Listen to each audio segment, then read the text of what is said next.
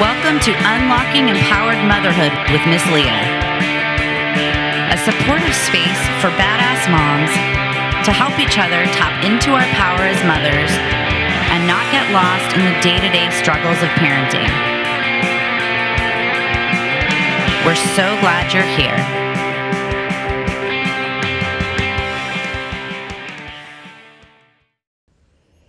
Hey, welcome back to the Empowered Mom Podcast with Miss Leah. I'm Miss Leah, and I'm happy you're here today. I'm going to talk about something that's pretty near and dear to my heart and has been definitely a, a major piece of my life from childhood to now and beyond. And it's something I think about a lot, and that is body shaming. What does that have to do with our kids? Well, it has everything to do with our kids because where did we learn about body shaming and where did we learn about what was acceptable and what wasn't and what was a good body and what was a desirable body? We learned it in the world. We learned it from our parents. We learned it from our grandparents. We learned it from whatever garbage they were fed. We learned it from the media. Um, I'm a child of the 80s and a teenager of the 90s. And in the 90s, you know, heroin chic was a real thing. Like, we really aspired to look like somebody who was almost dead of heroin. That was in the fashion magazines. That's what Vogue was telling us. And my age, you know, I'm dating myself here, but YM, Sassy, all the, the, magazines that were geared toward my young 13, 14 year old age were really featuring these very, very skinny models and pretty much nobody else. So, I wanted to talk today a little bit about how do we change these patterns for our children. Now, you might again think that I'm only talking to parents of girls, and that would be a very big mistake. This is an across the board issue. It does inordinately affect girls, but boys are absolutely affected by body shaming, and their responses to body shaming, I think, are extremely important as well. So, I want us to think a little bit about where did you come from? What are your patterns? I can tell you right now that I came from a very loving mother who loved me more than life, but she did not eat very normally at all. And it wasn't until I was an adult and I started noticing that I ate the same way and that I wouldn't necessarily have breakfast. And I would wait until I was pretty starving, and then I would eat a little something, and then I would wait a little while longer. And it started to dawn on me, and uh, being very vulnerable here with you all that, you know, disordered eating is not really that uncommon. It's really way more common than it should be or needs to be. So, you know, I don't want to be talking today about who to blame and why and who we're mad at. What my goal here in this podcast episode is about resetting the situation for our children how can we stop perpetuating the patterns that we learned as children? And how do we change for our kids what is normal and what they should be aspiring to look like, feel like, how they should eat, how they should exercise, move their bodies, all of that. If you've listened to other episodes of the podcast, you know that I firmly believe that we model for children. Children do what they see, not what we tell them. They do what they experience and they remember and perpetuate things that are in their life. So you can tell them all day long about all the healthy habits and how to look at themselves positively. But if they see us, you know, having a different attitude about our bodies, um, that is a, those are very powerful messages. So the first thing I want to really mention and, and address is how do you talk about yourself in front of your kids? How do you talk about other people's bodies in front of your kids? What are the things that they hear? I remember hearing, you know, my mom and her friends talking about, oh, well, this one had work done and that one had has put on weight. um, you know, talking about friends or what have you, or celebrities. And I think, you know, we don't think about it as being so toxic when we're just kind of spitballing and talking to our friends or saying how we feel about ourselves. But it's really important to remember that our kids are listening and that those messages are they're being heard loud and clear whether your child is 7, 12 or 2. They are hearing these messages.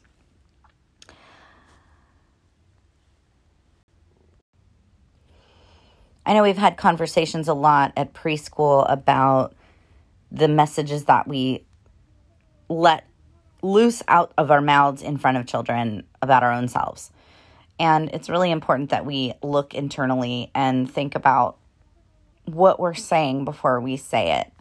Um, there's really also been this very strange thing that started to happen, I think, in the last 20 years or so, where, you know, food is good and food is bad and you have to earn the bad food and you have to stomach through eating the good food because that's healthy.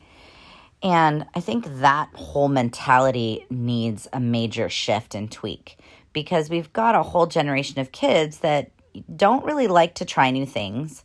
They don't really want to eat vegetables because they've been taught that those are the healthy things and they want the junk. And to somebody who's hungry, you know, whether it's a candy bar or a bowl of kale, it's food, right?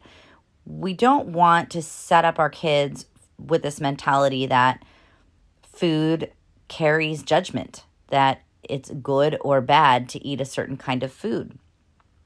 Withholding food or sweets as a punishment perpetuates that making sweets such a special thing that they are now a thing. You never get to have them. So when you get them, you want to eat the whole box of cookies. I don't know about you, but that's how I grew up. We didn't have crackers in the house because my mom loved crackers. So she was afraid she'd eat the whole box of crackers. So we never had them. And as an adult at 42 years old, I bought a box of Triscuits recently and I had to talk myself into it and remind myself that I was allowed to buy those Triscuits because just because they were in my house doesn't mean I'm going to eat the whole box. And if I do eat the whole box, so what? Maybe I'm hungry. Maybe I'm deficient of some sodium and I just really needed those carbs. You know, if I'm craving them that much, maybe it's the fact that I haven't let myself eat crackers in 10 years that makes me want to eat the whole box. So I think if we're really talking about how this affects our kids, we want them to be able to monitor their own bodies and to listen to their bodies. Sometimes we get a craving. I don't know about you, but I sometimes get cravings for very healthy things. And it's usually because my body is really needing it. You know, if you're if you're feeling anemic, sometimes you crave spinach, and that happens to me fairly often. I remember that started in my pregnancy. I I need a lot of iron when I was pregnant. And that was really the first time in my adult life that I ever really stopped and listened to my body and thought about what did it need and really tried not to judge that, which was difficult because I most of my pregnancy, my two main pregnancy cravings were Jack in the Box tacos, you know, the the two for a dollar kind, and uh, hot dogs. So I, you know, I could have easily self judged pretty heavily, but my baby needed some protein, and my baby apparently really needed some cheap tacos. And so I ate lots of those when I was pregnant, and I have no regrets. This stuff is really subtle, you guys. It's it's not the big stuff, it's the little stuff. Um you know, I was thinking about this recently that what what would it be like if we talked about our own bodies like they were the ones we made or the ones we're raising our children. You know, I look at my child and I think he's exactly perfect, exactly the way that he is. He's growing, he's thriving, you know, in his fourth grade body, he's thicker than he was when he was littler. And I don't look at him and think, oh boy, he's getting chubby. I look at him and think he is exactly what he needs to be. He's a growing child and he's eating and moving and happy and thriving. But then I look at myself and think, oh, look at that belly. Look at that round, you know, my thick thighs that used to be half the size that they are now. And I think if we all walked around complimenting ourselves in front of our children in genuine ways, that would really go a long way in resetting not only what they're hearing, but what we are hearing and what we are perpetuating.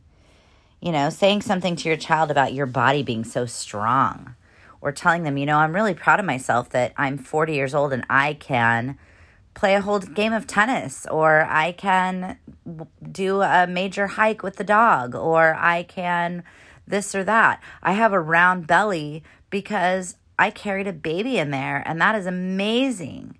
My body can do amazing things. What can your body do?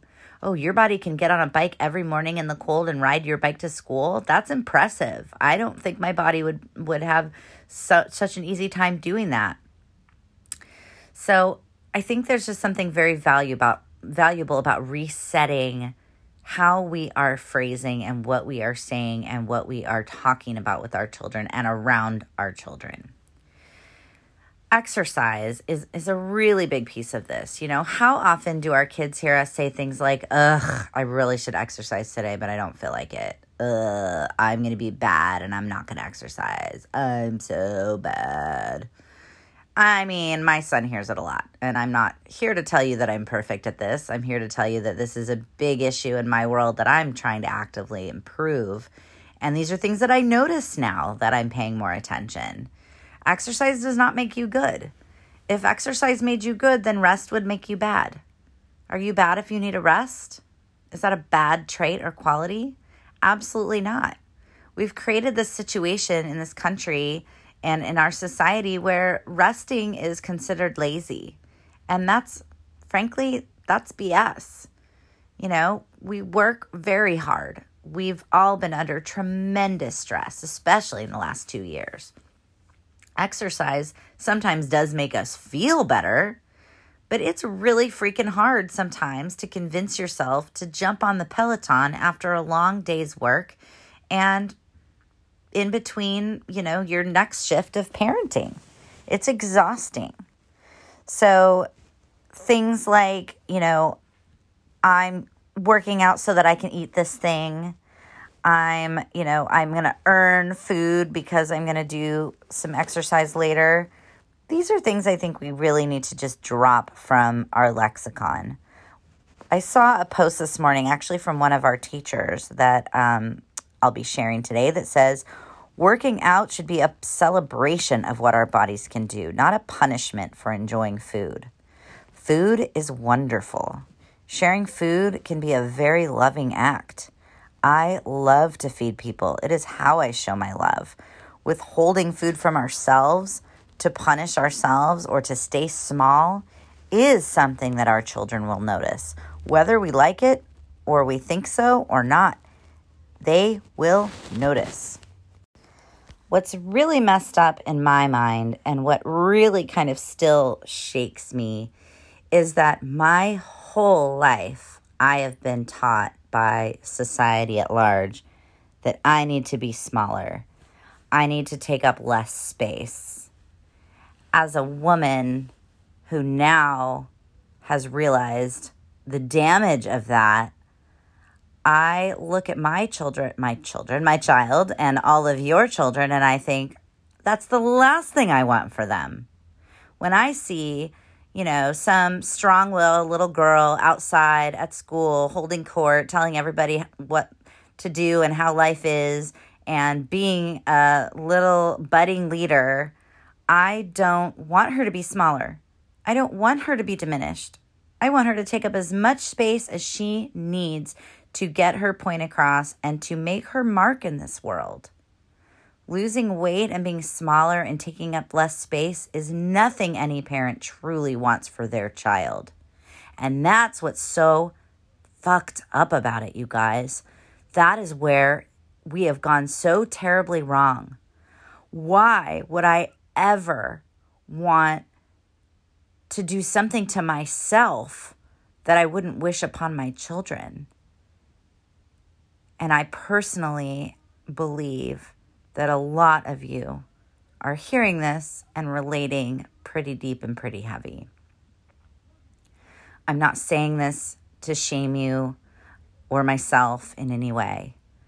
I'm saying this because I think we all need to hear it and we all need to enlighten ourselves and open our own eyes. Our children are listening, they are taking it all in, they are judging themselves.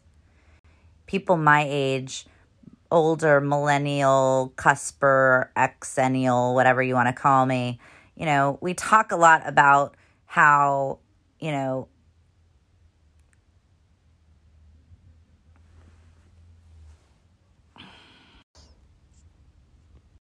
So let's collectively think about this. Let's think about the things we're saying. Let's celebrate girls being big and strong. Let's celebrate boys being kind and nurturing. Let's also, by the way, take the focus off the binary, which unfairly skews against girls and anyone who isn't 100% feeling male or female. So let's take the, oh, you're such a sweet girl and you're so cute and pretty and look at him he's so big and strong and he's brave and all these things and start handing out those genuine compliments that you really really mean in a different way let's make them genuine not general not oh you're so cute but genuinely express interest in their play in their artwork in their self-expression I believe 100% that we can change this for the next generation. They are already better at it than we are. Generation Z is way more confident and has way more body positivity than X or millennial. Thank God it just seems like it's getting better generation by generation. I hope that when our kids grow up and they're leading the charge, this won't even be a conversation anymore. Let's all move through the generational traumas of disordered eating, dangerous and skewed body standards, and the damn binary. Can we move through it together, you guys? Can we put it to bed already? You know, for kids in, in elementary school, my son and his friends, they talk about the gender spectrum and they talk about things in terms of being non binary. And it blows my mind because this isn't anything that was ever something we thought about as kids. But it makes so much sense. And the puzzle pieces for so many people my age are coming together now where they're looking at their lives and saying, oh my God, that's why.